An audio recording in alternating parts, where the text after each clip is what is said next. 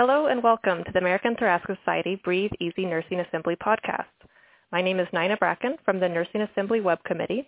In these podcasts, we interview leading clinicians and researchers and ask them to share their perspectives on topics related to nursing and pulmonary and critical care.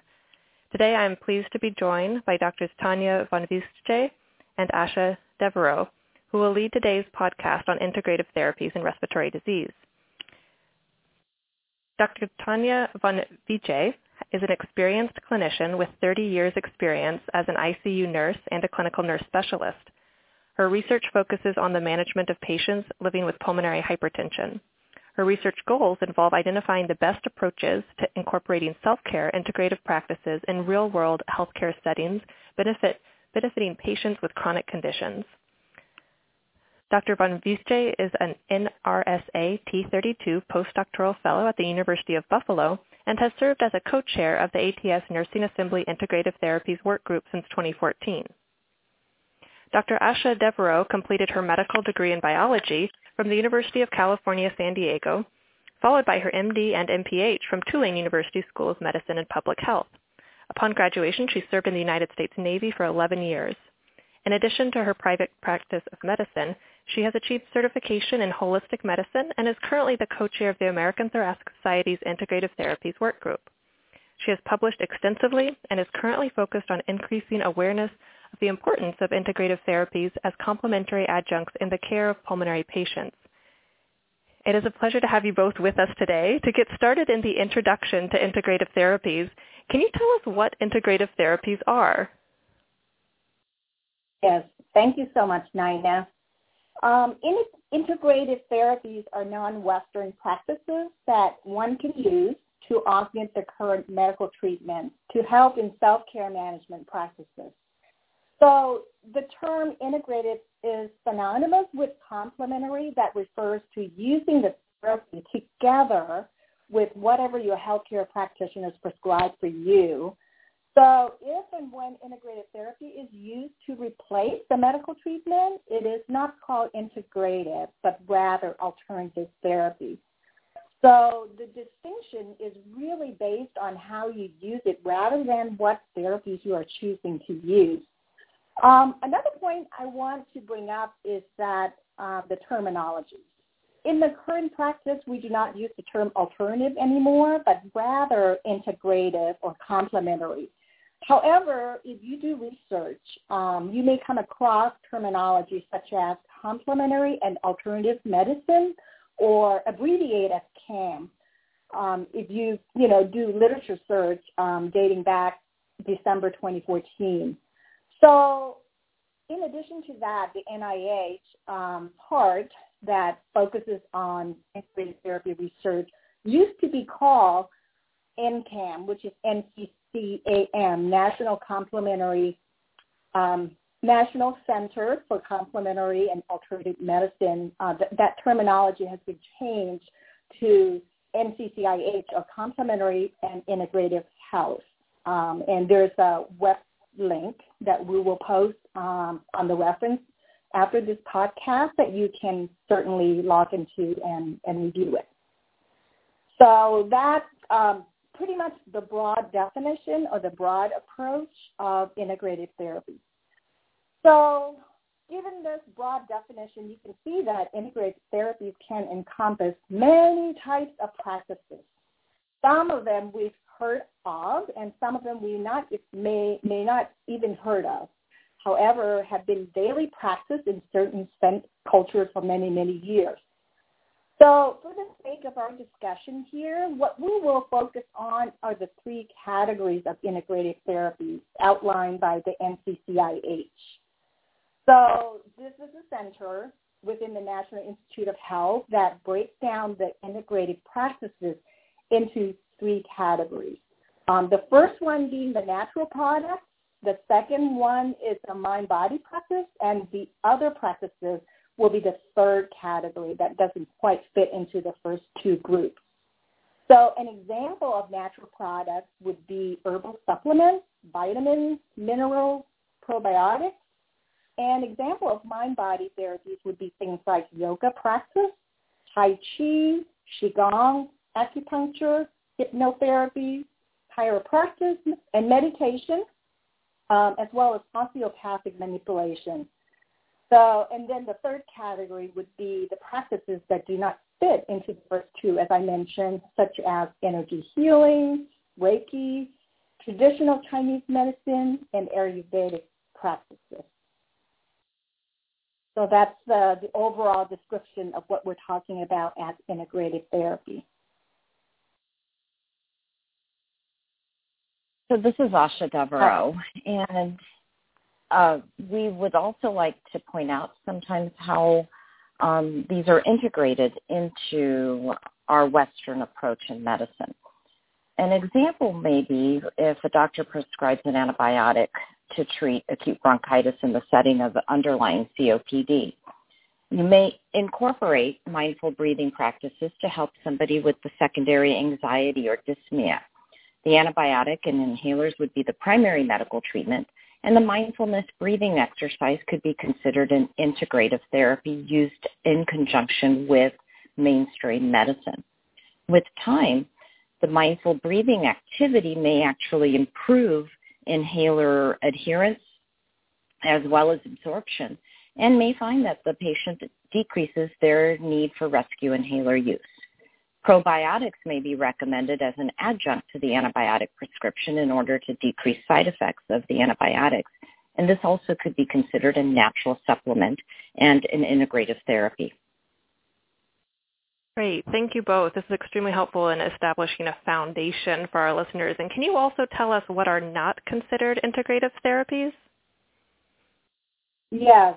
Um, so with the plethora of health benefit claims of many devices, supplements, and IV vitamins, hormone therapies, supplement, creams, sprays, and other sham providers, it is quite challenging to be able to tell uh, which are integrative therapies and which are not.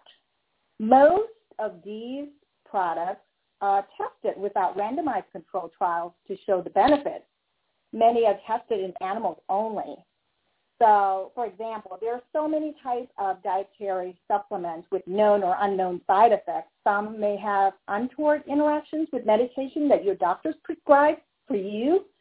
And these are things that you need to consider and if possible with your clinician's expert recommendation.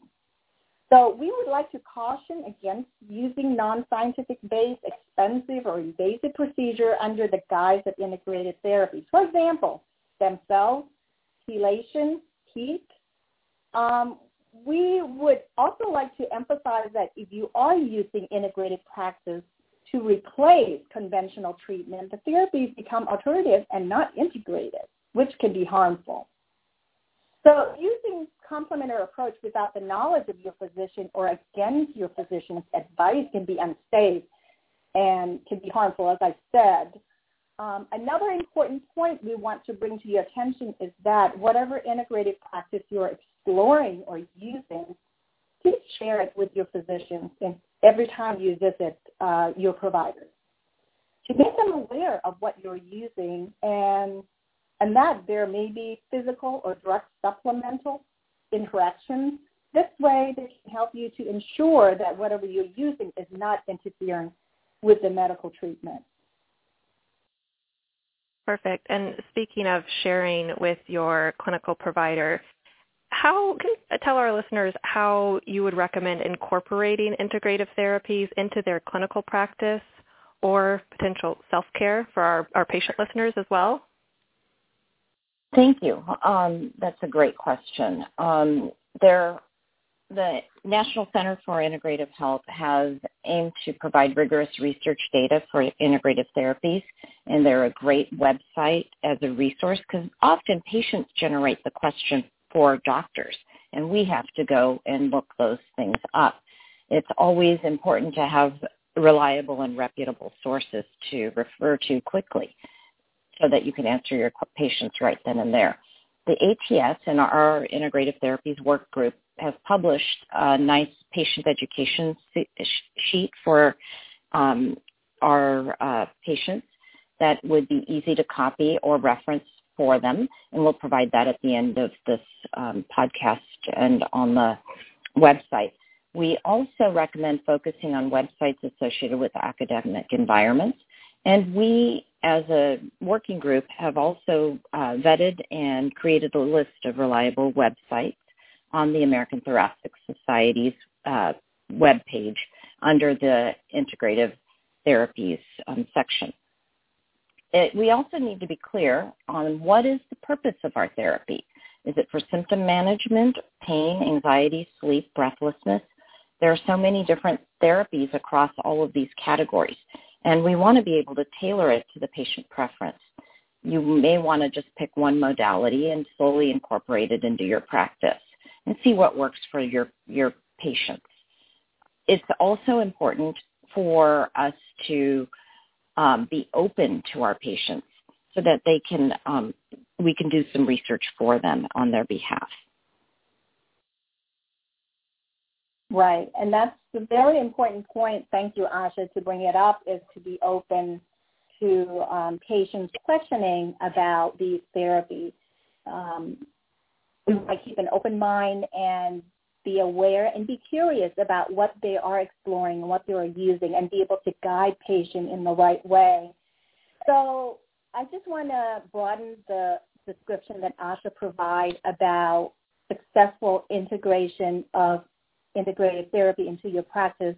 Not only picking the right intervention or the right therapy that would work for you and evidence-based, but also things that are uh, feasible for you to do and acceptable to your way of life. Um, and I just want to share a little bit of an example about how I personally in, incorporate integrated therapy into my way of life. Now, as a nurse for many years, I suffer chronic low back pain. Um, and when I was employed at a different institution, I had I was eligible for a complimentary health benefits of $2,000 a year, which is really, really a nice way of taking care of this staff. I was able to receive once a month acupuncture treatment for this low back pain, um, particularly for symptoms, for pain symptoms. Um, and I participated in Tai Chi practice about twice a week at the local community health center and performed um, gentle stretch every morning. So the practice helped me to alleviate the symptom severity of the pain. And I was able to reduce my intake of medication. And at that time, it was basically the nonsteroidal inflammatory drugs such as Motrin by 50%. Um, now I only take it occasionally. So these two integrative approaches um, were very helpful to me and make my life a lot easier to manage and I was able to work and I was able to do things that I needed to do in my duty as a nurse.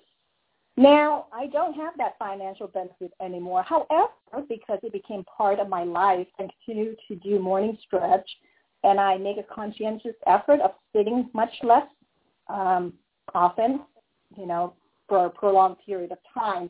And I also participate in body training to strengthen my core muscles, which help to maintain my health and wellness.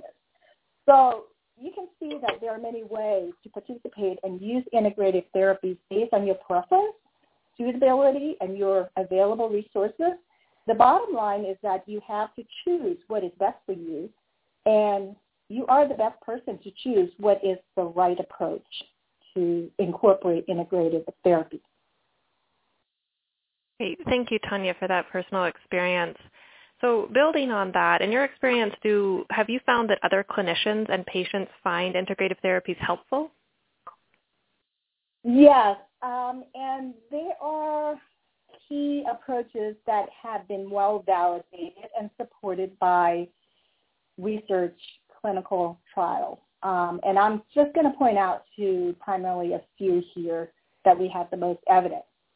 Now, there's evidence that it, some of them uh, can be helpful, and some treatment may be covered by insurance, perhaps, such as acupuncture for pain relief.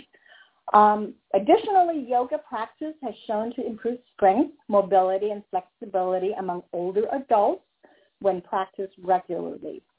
Uh, mindfulness practice has also demonstrated effectiveness in stress reduction and anxiety reduction now, I just want to point out that there is a difference between mindfulness-based stress reduction or MBSR and mindfulness-based intervention. So the MBSR is more regimented and generally lasts about two hours per session and often practiced weekly for eight weeks duration. Mindfulness-based interventions are generally shorter in duration and can range from a simple body scanning practice to a meditation with various lengths of uh, practice time. So even meditation can be practiced together with daily routine. I mean, there are things such as mindful walking, mindful breathing, and mindful eating. So research is, research is ongoing with regards to identifying what type of mindful, mindful-based intervention would be adequate in dose and duration to impact the outcome that patient is seeking for. Um, they're exploring uh, mobile app mindfulness um, and a shorter duration, maybe on site at work area to practice. So, you know, these are ongoing, but overall, the mindfulness-based intervention has gained popularity and we are accumulating evidence speaking to the effectiveness of the intervention. So, you know, it is a way of life or it changed one's outlook to help with the stress reduction. Again, it comes back to what will work for you. Research show that more time you spend practicing integrated mind-body practice, the easier it becomes and more embedded the practice becomes part of your daily routine, which all can lead to um, beneficial outcomes. Great. Thank you, Tanya. Dr. Devereaux, can You're you welcome. speak towards any integrative therapy potential harmful effects? Yes, there there are a couple that come immediately to mind. Uh, for example, if um, patients are using turmeric, there it may augment uh, the drug effect of Coumadin or tacrolimus, so that needs to be um, monitored and discussed with the provider. So it can prove harmful in increasing your bleeding risks. Um, some integrative therapies should be considered, or most integrative therapies should be considered like a form of medicine. To achieve the benefits of the medication, it must have evidence to support that specific condition, which we are working to develop a body of research. Um, an example may be aspirin, um, which is pr- given to patients following a heart attack, but it, growing bodies of evidence have now proven that not everybody needs an aspirin a day, and it may actually prove harmful.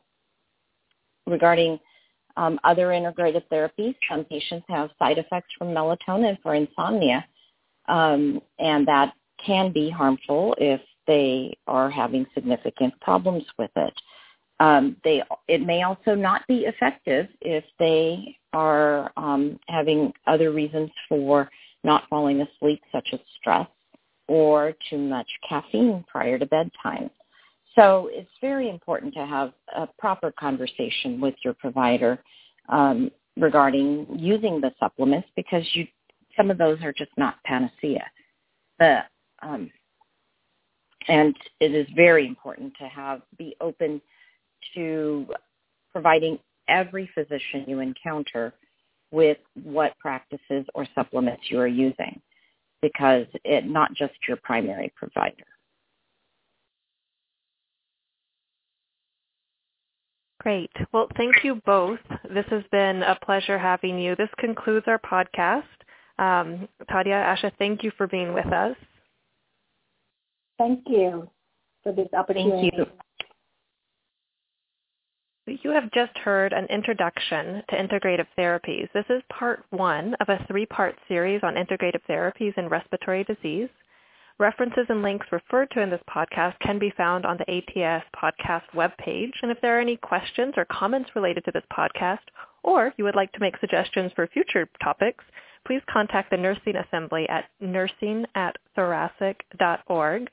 This is Nina Bracken and our integrative therapies experts signing off.